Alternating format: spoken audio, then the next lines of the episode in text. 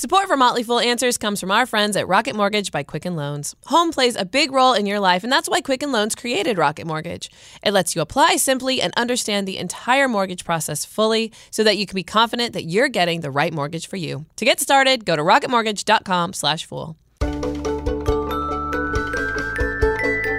This is Motley Fool Answers. I'm Allison Southwick, and I'm joined as always by Robert Brokamp, personal finance expert here at the Motley Fool. This week, we're getting into the Olympic spirits with our biennial competition pitting nation against nation for economic supremacy. We're also going to talk about how your home can prop up your portfolio and pump up your retirement. All that and more on this week's episode of Motley Fool Answers. So, bro, what's up this week? Well, as you may know, or may not. How to factor your home into a retirement plan has sort of long been a conundrum among retirement planning experts. On the one hand, for most Americans, their home is their biggest asset. So you'd think, well, of course, you should somehow factor that into your retirement plan. On the other hand, it's also the roof over your head, and it hasn't always been easy to turn your house into cash, and you don't want to play too crazy with it. You want to protect it. So a lot of folks have said, actually, you should leave it completely out of your retirement plan. So, uh, people don't know exactly what to do with it, but a couple of articles I read recently provided what I thought were some interesting ideas of how to factor it into your overall financial plan. So the first article was published on marketwatch.com from Mark Hulbert, and the title gives you a clue, and that is owning a home can give you a place to hide from a bear market for stocks. And this is actually was published in January. It's sort of an update of an, an, article he has published previously and I actually mentioned in a previous episode. But what he did was Hulbert looked at data from the Case-Shiller Home Price Index to basically look at how residential real estate performed during the 20 bear markets since 1952. And what he found was there's only two examples of when housing prices also went down along with stocks. And one of those was only a 0.4% decline. The other one was the one that happened during the Great Recession, and it was a doozy. But on average, home prices go up when stocks go down. In fact, the Case-Shiller index actually goes up a little more during bear markets in stocks than it does during bull markets in stocks. Now, so you might look, well, what about that most recent example? Does that mean that things have sort of changed in the relationship between the stock market and the housing market? And Hulbert actually asked Robert Shiller, who's the co-creator of the Shiller Index, Case-Shiller Index, and he basically said, no, I, that was probably an anomaly. And going forward, this relationship between housing prices holding up during bear markets, bear markets and stocks is probably going to hold true. And another interesting thing that Hulbert pointed out too was that housing prices are pretty meaningfully positively correlated to inflation. So, in other words, owning a house is an inflation hedge as well. Um, in his article, he suggested the way to sort of factor this into your portfolio, at least one way, would be buy ETFs that focused on the construction industry, which is kind of an interesting idea. But I think really just owning a home and making it a goal to paying it off before you retire is another way to get these same benefits. By having it paid off or mostly paid off by the time you retire, you've built up that equity so that you could access it in retirement by using either a home equity line of credit or more commonly a reverse mortgage to use it either during maybe a bear market in stocks, so you don't have to sell stocks when they're down, or if you have a big ticket emergency like healthcare or something like that. Now, what most financial planners do recommend is that you don't rely on your home equity unless you absolutely need it, which brings us to the next article that I read. And it was a study in the Journal of Financial Planning by three folks Peter Neuwirth, Barry Sachs, and Stephen Sachs. I won't go into all the details, but they essentially argue that retirees actually should consider tapping their home equity early in retirement, especially for the many Americans who are house rich but cash poor. By using their home equity, they rely less on their portfolios, and that gives their investments more time to grow. Perhaps the most interesting takeaway is they offer an alternative to the classic 4% rule. So, for those who know, that's how much you should be able to spend your first year of retirement you look at just the value of your portfolio, your IRAs, 401ks, and things like that, not your house. Take 4% of that, and that's how much you can spend in your first year of retirement. And then you adjust that dollar amount every year for inflation. They suggest that what you should do is take the value of your portfolio and the value of your home equity and divide that by 30. From a percentage point, that's 3.33%. So it's a smaller percentage, but of a much bigger pie for most people. And they think that's actually a better guideline for how much you should be spending. And you should be incorporating that home equity into your regular spending in retirement. It's an intriguing idea. It's slightly controversial. I'm sure many people in the financial planning community will be debating it, but I still think it's a very interesting way to incorporate home equity into your port value, portfolio value when you think about how much you can spend in retirement. So, for me, the bottom line is this. So, among the three three of the bigger events that can derail your retirement, one is a bear market in stocks, inflation, or unexpected big ticket expenses. And as a hedge against all those three, your house is a pretty good bet.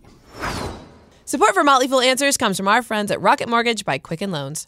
Chances are you're confident when it comes to your work, your hobbies, and your life. Rocket Mortgage gives you that same level of confidence when it comes to buying a home or refinancing your existing home loan.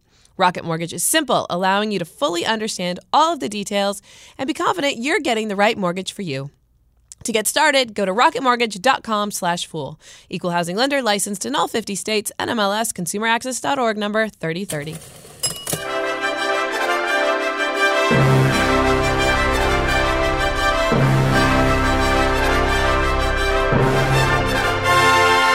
Cue the triumphant music, Rick. It's our second biennial Olympics of Foolishness. Joining us to award medals to countries in the categories such as robotics, e commerce, and startupness is Brian Hinmon. He's the CIO and portfolio manager, and Tony Arsta. He's also portfolio manager and senior analyst. Both are with Motley Fool Asset Management, a sister company of the Motley Fool. Now, before we begin, Brian, you get to offer up some disclosure. Don't mind if I do. My appearance today reflects my personal beliefs, not those of my employer, Motley Fool Asset Management. And I'm pretty sure that goes for Tony as Goes well. Goes for Tony, too. Me too. Yay. Yay. All right. Everyone loves a good disclosure. So, um, yeah, so two years ago, we had our own little award ceremony where we gave out medals in different industries. And it was sort of forward looking. We're like, okay, who's going to be the leader in energy? Who's going to be the leader in tech? And um, the U.S. did very well in our fool- Olympics of Foolishness, and so we wanted to invite you guys in to do it all over again. Uh, but I let you pick the categories. well, were, were they were they accurate? Like, I do we do we need to be accurate? Do we need to get these right? That's a good question. I mean, I- I'd I like hope not. I'd like for you to have an educated opinion. Okay, here. so I'll feel I'm now feeling the pressure. oh yeah, you should absolutely be feeling the pressure. My goal is to disagree with Brian and argue with everything he says.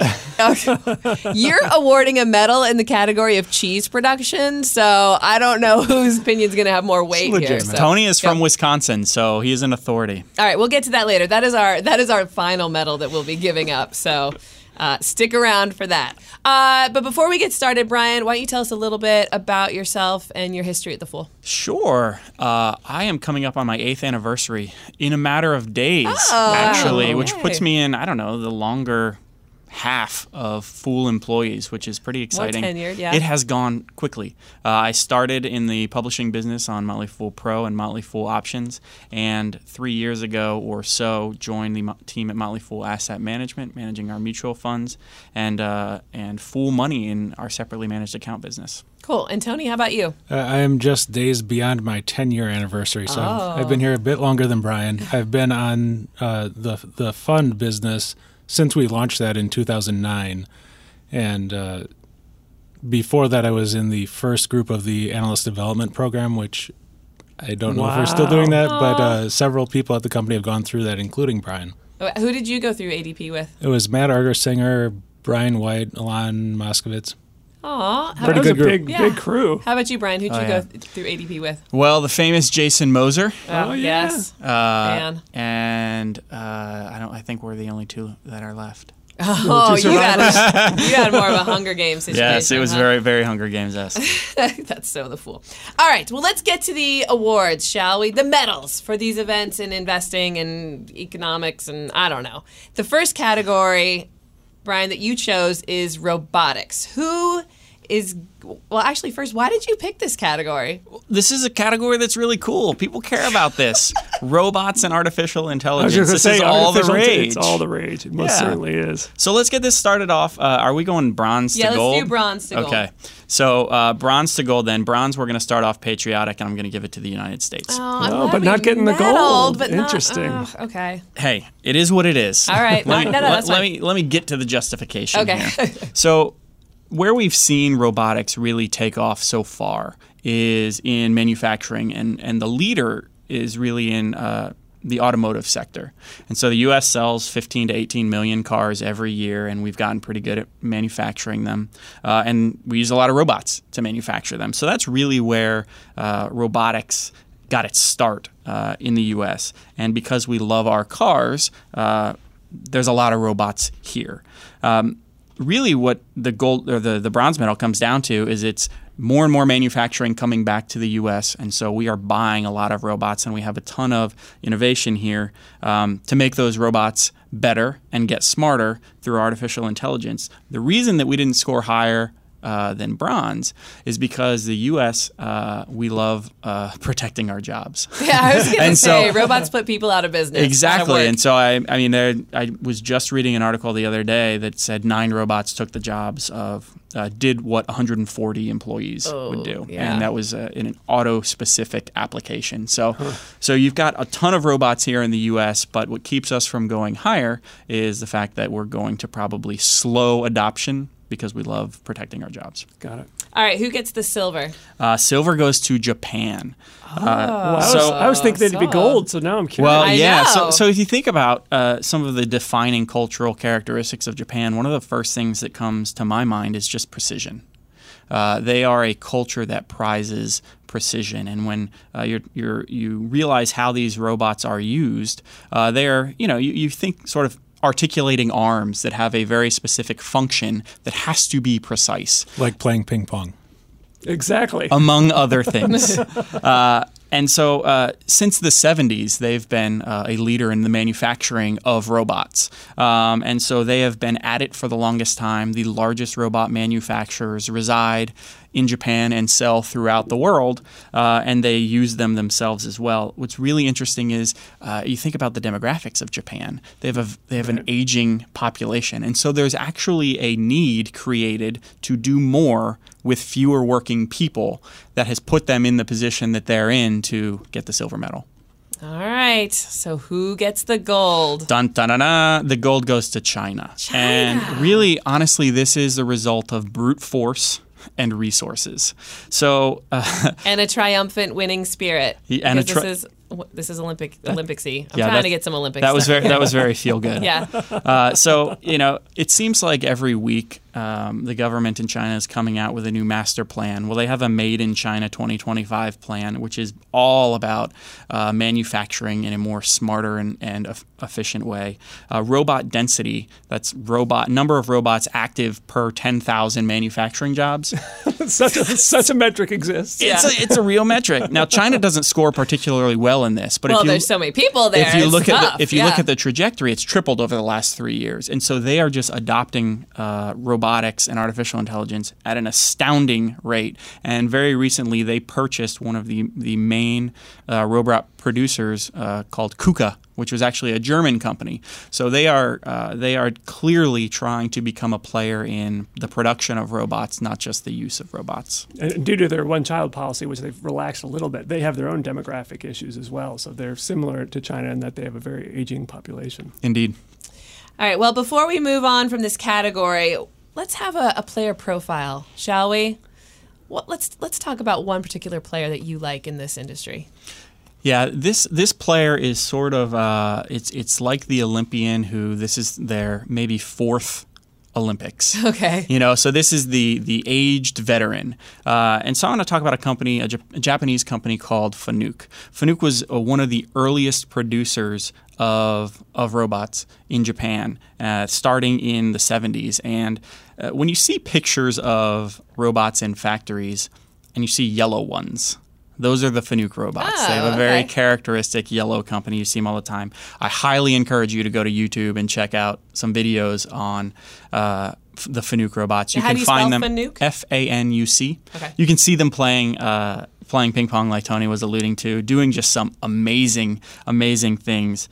They have uh, the roots go far back, and their whole deal is uh, they build cookie cutter robots, and so they actually have robots to build robots, and then you program them to perform a specific task. That's how the robot revolution begins. so it's very meta. It's robots building robots. robots build. That's a tagline. and then you there. give them you give them a special tool or you give them special software to do precisely what you want to do. So they're like a robot manufacturing line. It's, it's really remarkable to see. Uh, anyway, they're one of the big four robot manufacturers, a very well run company uh, located in Japan. Cool. Uh, have you guys seen the video of the robot they tried to teach how to downhill ski?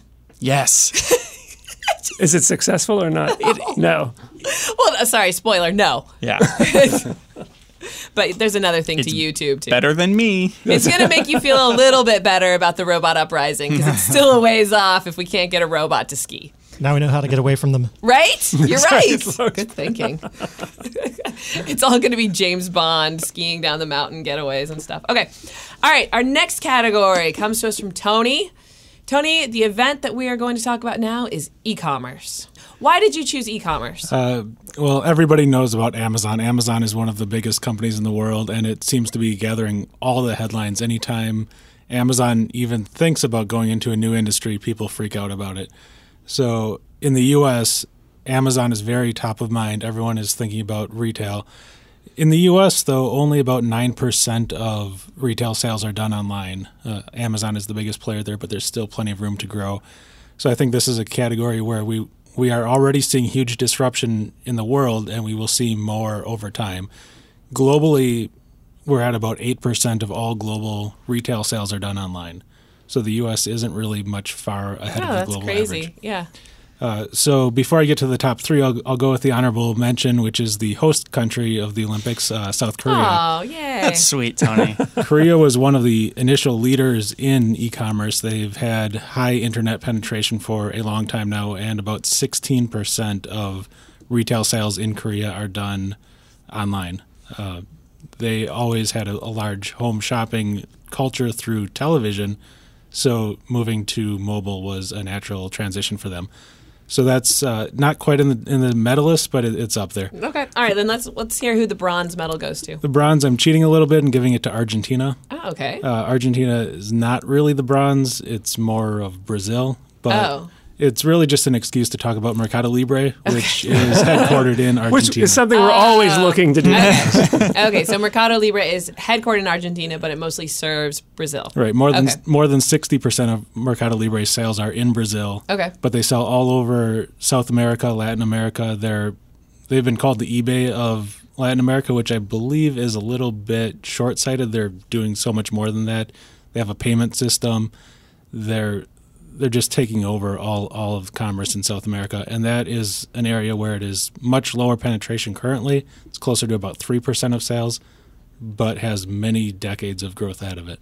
All right, and who's getting the silver? Silver has to go to the U.S., uh, especially led by Amazon.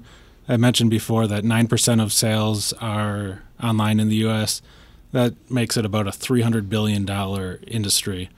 And it's growing, I think, about 20% a year. Wow. So it's still high growth. So that 9% is increasing by about one percentage point a year. So next year will be closer to 10% and so on. So the U.S., huge market, still has a long way to go. All right, and the gold goes to Uh, China. China Oh again. man, racking up the gold. Watch out for those guys. They're taking, Okay, taking all right, the early why lead. China? Uh, China currently we're at 23% of retail sales in China are online, and that's about 650 billion dollars, so more than double the U.S. And Alibaba is the by far the largest player there. They're about 60% of that market, I believe. So they're even bigger than Amazon in terms of merchandise sales. The reason we're at 23% of retail uh, is a term that I like to throw in there. I think it should be an Olympic sport called leapfrogging. Okay.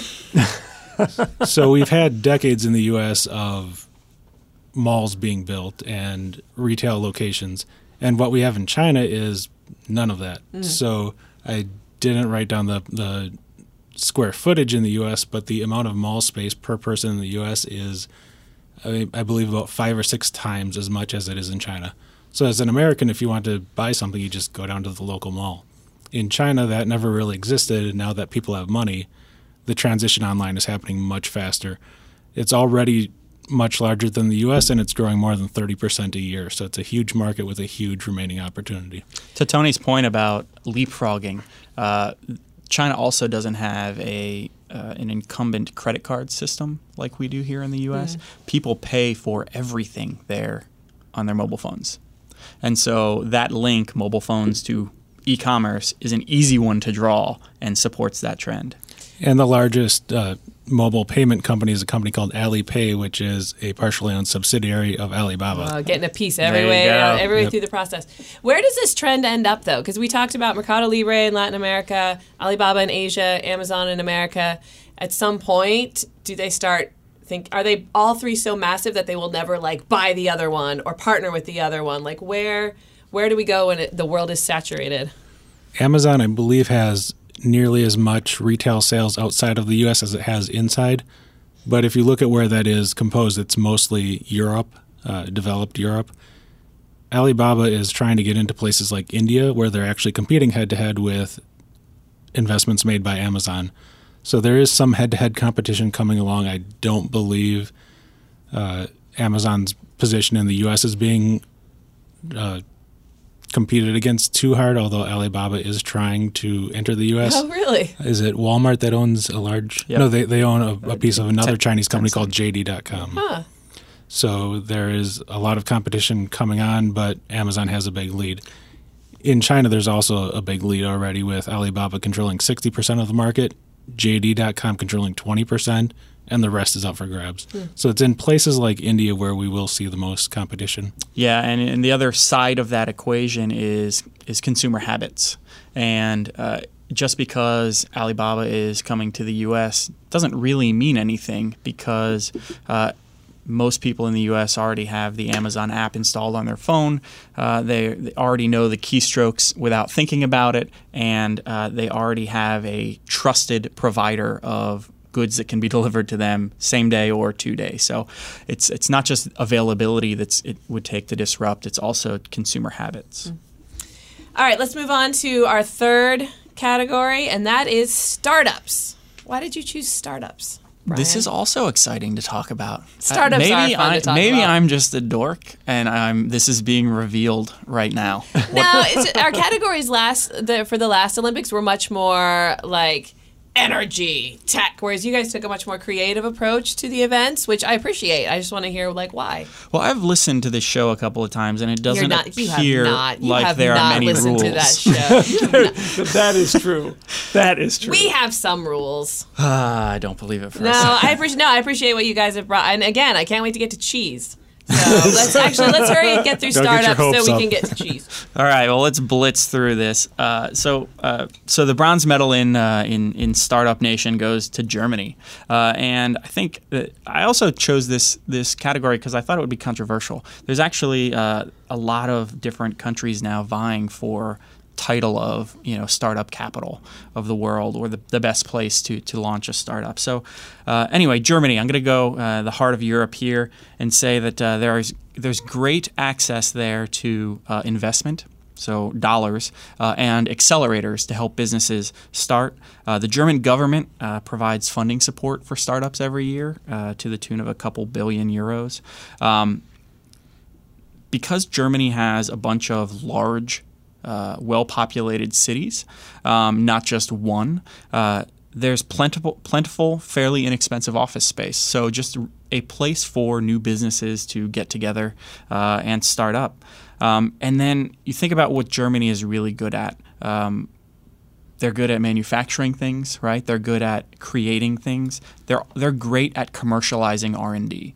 So it's not that you might necessarily see uh, the most uh, innovative, crazy startups like a Tesla or a SpaceX or something like that coming out of Germany. But when it comes to starting a business that commercializes a product, uh, they've got it on lockdown.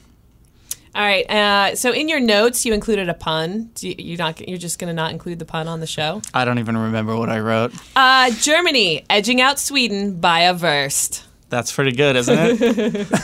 yeah, Sweden actually has uh, the most startups per capita of any Oh. country. So uh, a smaller country, but also a startup hub. But Uh, they're on the outside looking in, I think. Yeah. All right. And the silver goes to Silver, I'm going small here. Singapore. Um, it- this is, uh, I think, led by the fact that Singapore is a very ad- advanced nation technologically. They have greater than 90% smartphone penetration. Uh, technology is sort of core to uh, to that country as a whole. It's incredibly easy to do business there.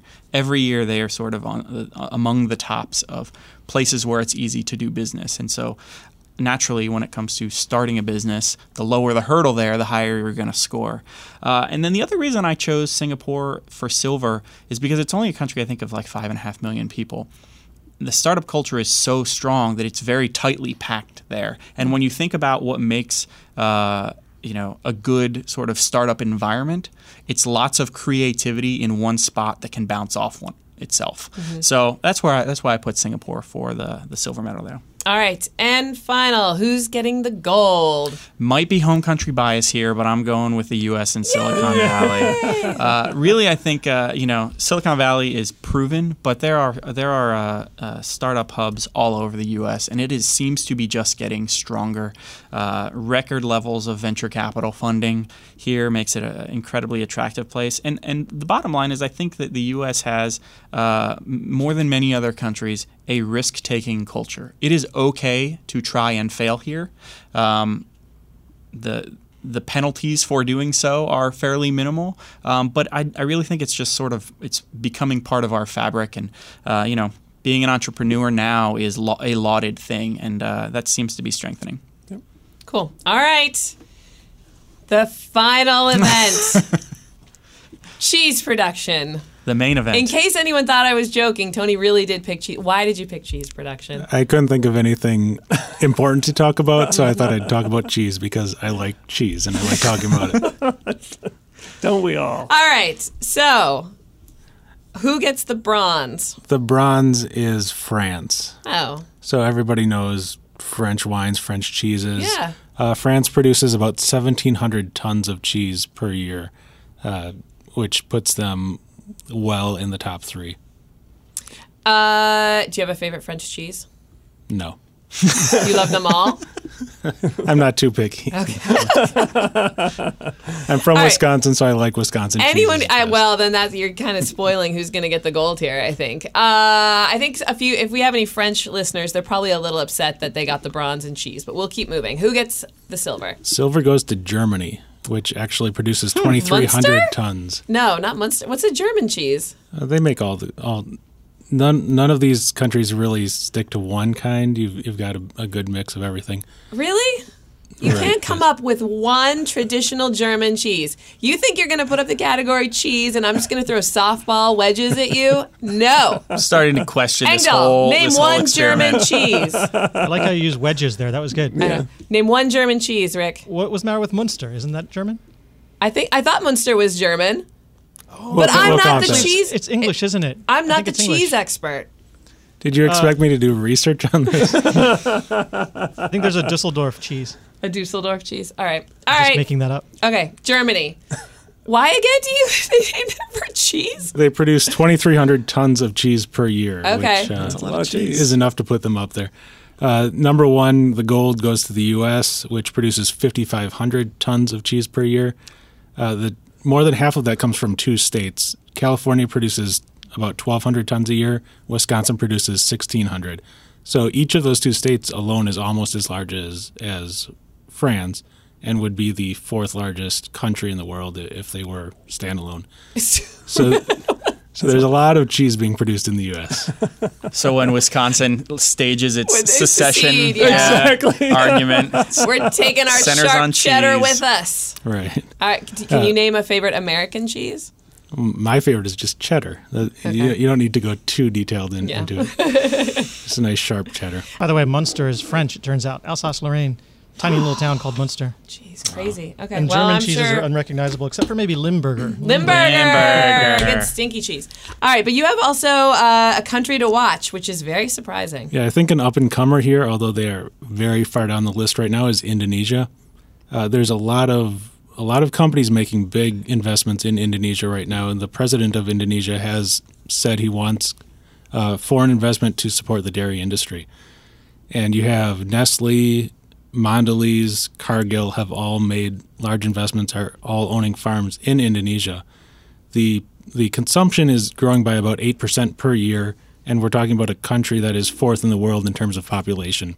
So there's a, a lot of room for growth there.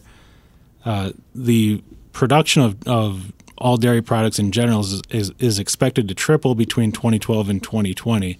So we're already well along the path of production growing there. So it's, it's far down the list right now, but when you look at the consumption of cheese and dairy products in general worldwide, you're looking essentially at North America and Europe. So you're bull- it sounds like you're bullish on cheese. What what percentage of one's portfolio should they allocate to cheese? Pretty good What slice. wedge? what, what, yeah, a good slice. Okay, good. All right, guys. Thank you for joining us today for our second biennial Olympics. Do you want to stick around to talk a little bit more about the Olympics? This has been so much fun. Let's do it.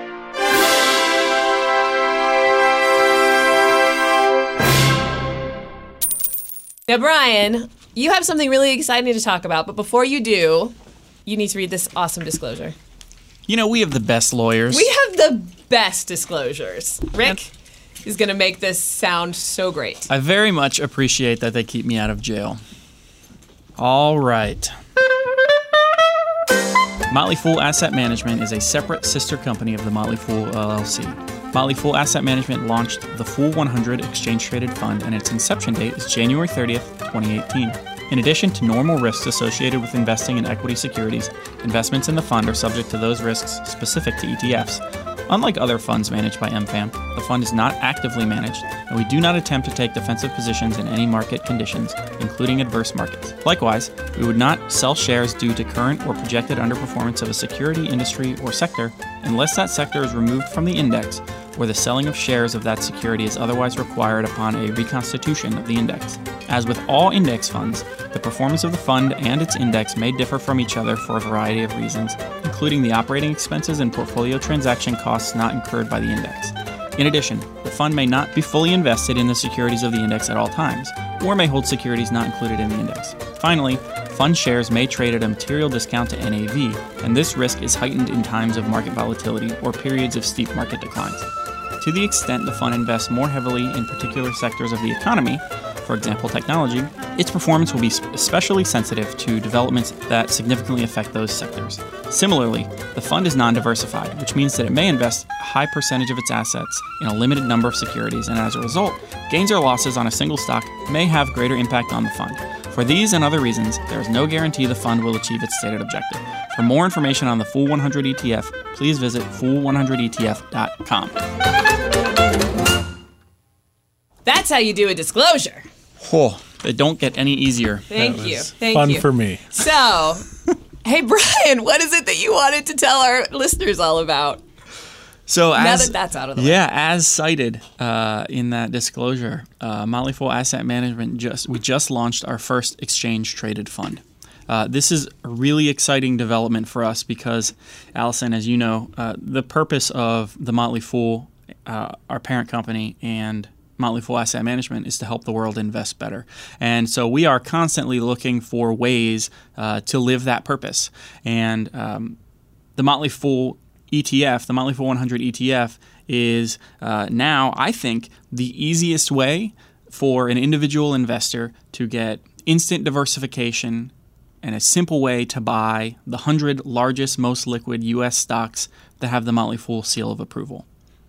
Uh, and where can people go to learn more about Invest? I guess, I mean, they can probably go to their brokerage account today and buy shares of it if they wanted to. It is actively trading. You can look up. Uh, you can look up trading uh, on Yahoo Finance or Google Finance or or your brokerage site. The ticker symbol is TMFC. The C being the Roman numeral for 100. Oh, I wondered why that was the ticker. You know, we're clever. We're clever.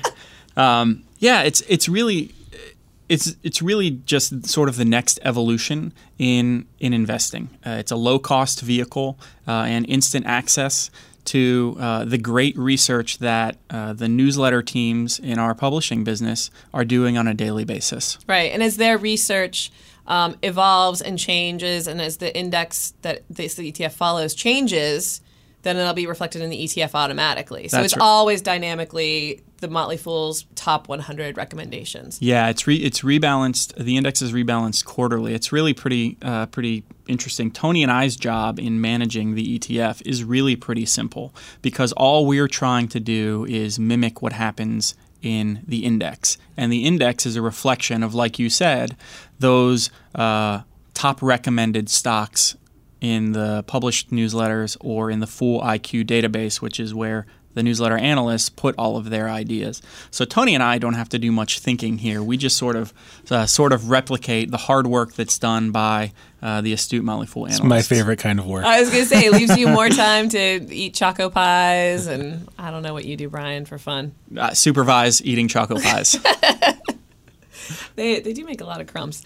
Uh, awesome. Well, thank you for coming on the show, and thank you for talking to us about the ETF. I'm really excited. Well, I don't know if I'm even allowed. Am I allowed to say I'm excited you about can be it? excited about whatever you'd like to be excited about. I'm excited about. this ETF because again, it's a low t- a low cost way, the lowest cost way I I imagine to get exposure to Motley Fool's recommendations, and we love low cost here um, at the Motley Fool. You guys up for sticking around for a little bit uh, of Olympics trivia? Sure, Sounds you got good. it. Okay.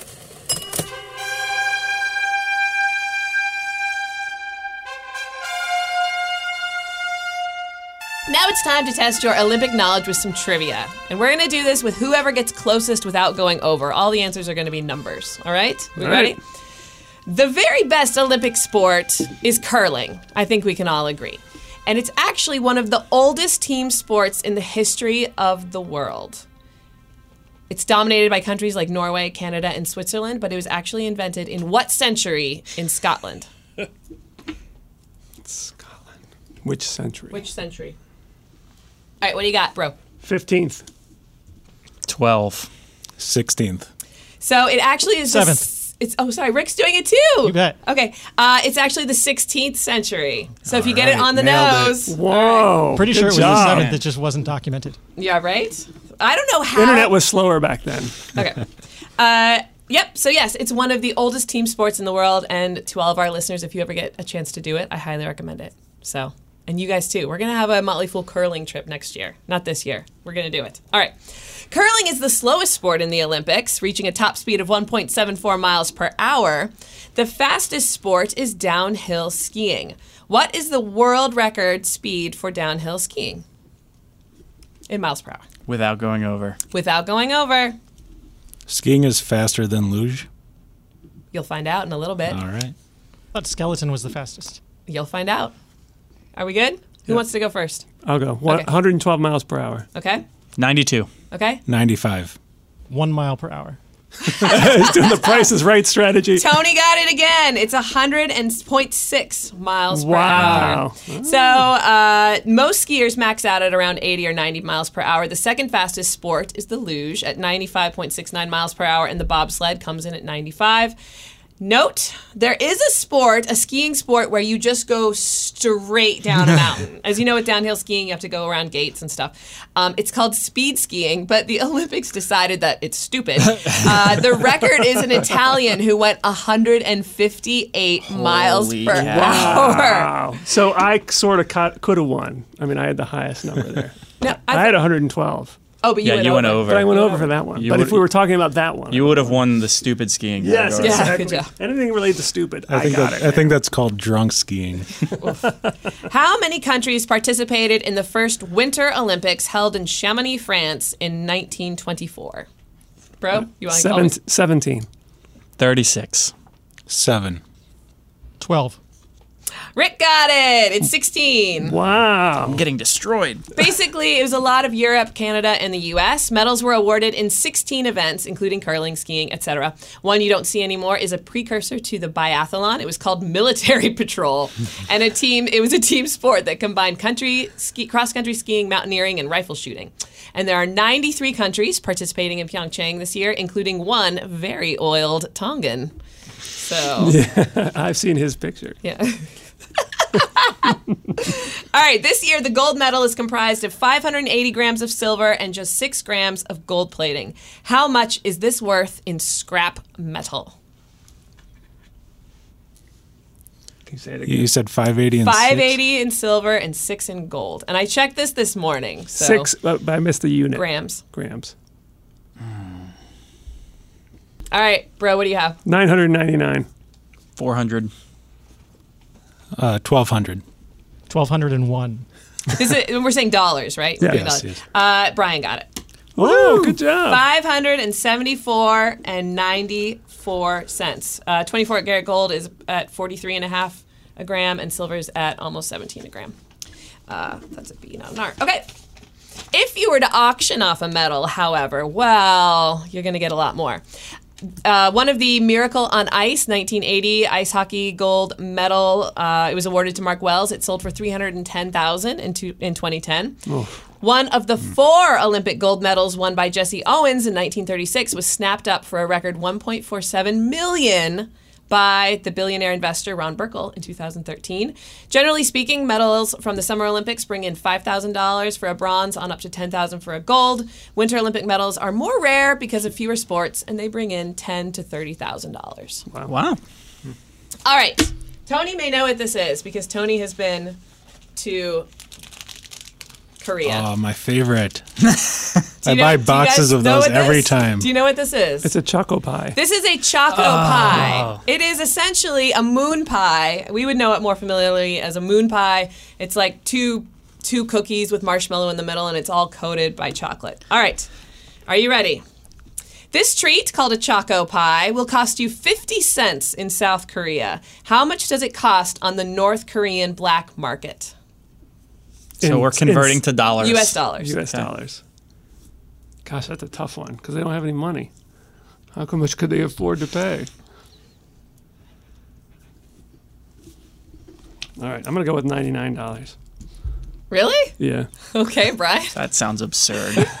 Who could afford that? Three dollars and fifty cents. I had two dollars. I'll go seven. Ah, Rick got it. Wow. $10. Choco pie So inflation. This humble snack cake, again, it's made in South Korea, and it became popular in North Korea when as many as 52,000 were employed in South Korea at factories near the border. So they would wake up, they would walk a really long way, go work in a South Korean factory, and go home. They weren't allowed to be paid in overtime, so instead they received choco pies, which they would take home to their family and sell on the black market. But they were banned in 2014 because it was from South Korea and people in North Korea were loving it too much. Uh, so again, at, they were banned in 2014. They would cost you about ten dollars. This was compared to the average annual income in North Korea at the time was roughly a thousand to a thousand dollars a year. In December, just just this last December, a North Korean man was shot while trying to defect to South Korea. Did you hear about this? He underwent two major surgeries, Oh, yeah. barely survived, and when he woke up, the first thing he wanted to eat was a choco pie. And the company has promised him a lifetime supply. So, wow. They are delicious. well, you get to find out. Do you want to try it? I've had so many of those. All I gave them up for Lent, but so I'll let uh, these fine gentlemen have All mine. all right. Oh, you gave up what for Lent? Uh, well, again, not specifically choco pies, just sort of. Tony knows quite a bit about Sorry. choco pies. a, a couple years ago, the company that makes choco pies is a company called Orion. A couple years Yep. ago, they they launched some banana Sorry. flavored choco pies, Feel free to try. and I had some shipped to me from Korea uh, just so I could try it and Yeah. and call that research. Yeah, so Did this the Motley Fool pay for that? No, Have some choco pie. that that's feet on the street research. That's the kind of stuff we do at Motley Fool Asset Management. Absolutely, Gotcha. absolutely. So yeah, so this um, this choco pie was actually um, a Valentine by a kid in my kids by a kid in Hannah's class. So when I saw it, I was like, I'm taking that in tomorrow because I knew all about the choco pie stuff. Sorry, my voice is still really sick. Our listeners probably picked up on that. Is Hannah still crying? Yeah, No, she didn't mind. I was like, Hannah, can I take this to school? And she was like, okay. Or take this to work? And she was like, okay. So yeah, so that is the choco pie For the win. for the win. Actually, do we have a clear winner? Uh, Tony is he? Tony Rick, looks Yeah, I that's think pretty Rick good. got uh, two and Tony got two, and Brian got one. I got nothing. Big old goose Big old egg. zippy. All right. That's the show. Traveling Uncle 50 Billion Cent sent us our first card from New Jersey. I can't believe it took us that long to get one from New Jersey. Apparently, the Statue of Liberty is actually in the Garden State. Who knew? Okay, Rick knew.